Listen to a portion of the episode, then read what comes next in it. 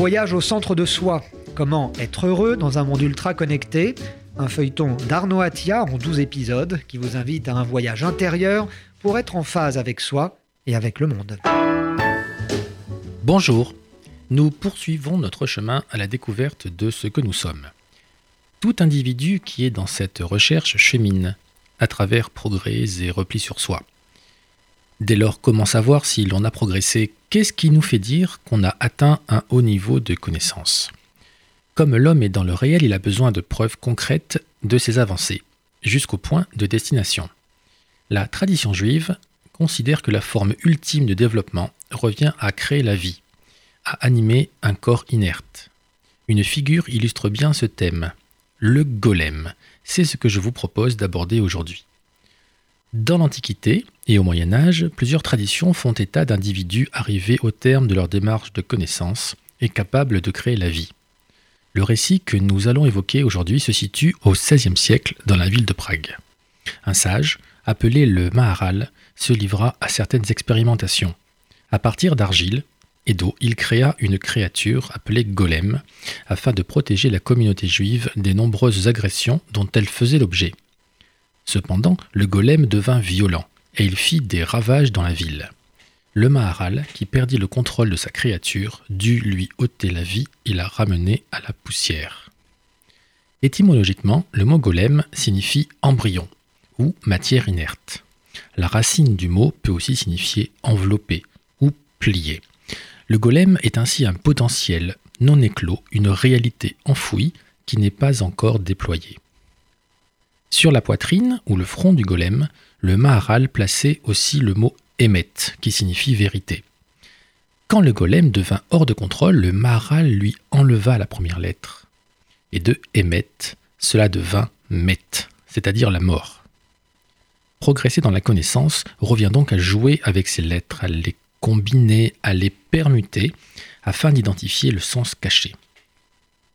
Pour certains individus avec un haut niveau d'ambition, l'objectif devient ainsi de se rapprocher de Dieu, et comme lui, de créer un être humain par la seule force de l'esprit. Il peut aussi chercher à créer un être qui le dépasse, une créature parfaite, sans faille, et à l'abri du temps qui passe. Les tumultes du XXe siècle ont d'ailleurs donné au golem une résonance toute particulière, notamment dans les années 30. En effet, Plusieurs artistes d'Europe de l'Est qui se sont réfugiés aux États-Unis se sont inspirés du golem pour créer des héros bien connus comme Superman ou Batman. Comment ne pas voir le lien entre la situation des Juifs sous le nazisme et ces super-héros au pouvoir gigantesque et surnaturel qui cherchent à sauver la planète? Ces héros représentent une version améliorée de l'homme, mais cette vision artistique est éloignée de la légende initiale. En effet, dans le récit du golem, la créature meurt à la fin. Nous y reviendrons. Pourquoi la tentative de créer la vie est-elle vouée à l'échec? Bien sûr, il est sain que l'homme souhaite conquérir son espace et acquérir des aptitudes toujours plus larges. La création d'un golem traduit donc cet absolu, cette volonté d'atteindre le sommet. Cependant, le golem ne parle pas, il n'est pas un être viable et ne peut donc pas être comparé à l'homme le golem n'en est qu'une émanation. Je pense qu'il est inutile de vouloir atteindre la perfection car elle est hors de portée du genre humain. Se fixer des objectifs trop élevés se rapproche de l'ubris, que les Grecs de l'Antiquité ont beaucoup décrit. Qu'est-ce que l'ubris? C'est l'orgueil et la démesure des désirs humains, la quête dévorante d'absolu. On retrouve cette notion dans le mythe d'Icare, bien sûr qui se rapproche tellement du soleil qu'il meurt en se brûlant les ailes. Créer la vie, accéder à la forme ultime de la connaissance doit rester, à jamais, un idéal, un horizon inatteignable. Au lieu de vouloir s'extraire de sa condition, l'homme a déjà intérêt à se réaliser en tant qu'individu. Donner la vie à un être que l'on voit comme le dépassement de soi-même. Où voit-on cela? Dans le comportement de certains parents, par exemple, qui semblent se réaliser à travers leurs enfants qui les incite à réussir ce qu'eux-mêmes ne sont pas parvenus à faire.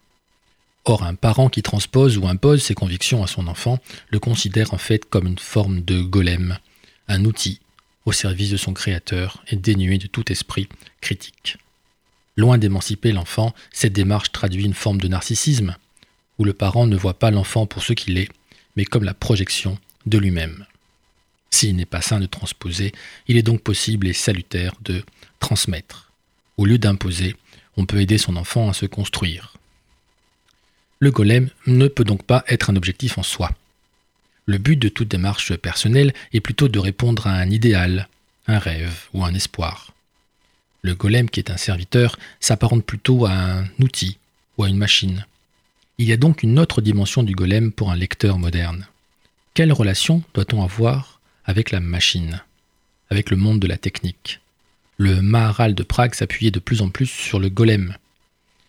Pour sa part, l'homme moderne s'appuie de plus en plus sur l'informatique et les nouvelles technologies dans toutes les dimensions de sa vie.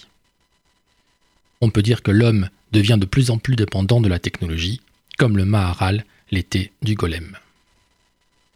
Or, si certaines machines dépassent l'homme en puissance de calcul, elles ne peuvent pas, encore, réfléchir à leur propre existence et se remettre en question. Quel que soit leur niveau de sophistication, les machines ne peuvent qu'exploiter les informations qu'on leur a insérées. Quand une situation non anticipée survient, la machine cherche la situation la plus proche et s'y tient. La machine tout entière peut alors se dérégler, comme le golem ou l'ordinateur HAL dans le 2001 Odyssée de l'espace de Stanley Kubrick. Dépourvue de parole, la machine ne peut jouer avec le langage. Dépourvue de doute, elle ne peut s'interroger et se remettre en question. Dépourvue de conscience, elle ne peut construire ses choix et se constituer un espace de liberté. Chaque soir, le Maharal lui enlevait la lettre Aleph qui était sur son front. Un soir où cette lettre n'a pas pu être enlevée, le golem s'est retrouvé face à lui-même. Le golem a été incapable de penser et de se penser, donc il est devenu fou, comme une machine qui aurait découvert le caractère déterminé et programmé de son existence. Le golem est donc un être créé qui est incapable de créer à son tour. Dès lors, comment faire? L'homme doit déjà remettre la technique à sa juste place. Si elle est indispensable pour progresser, elle n'est pas la quête elle-même. Ensuite, l'homme doit perpétuellement chercher à développer son potentiel.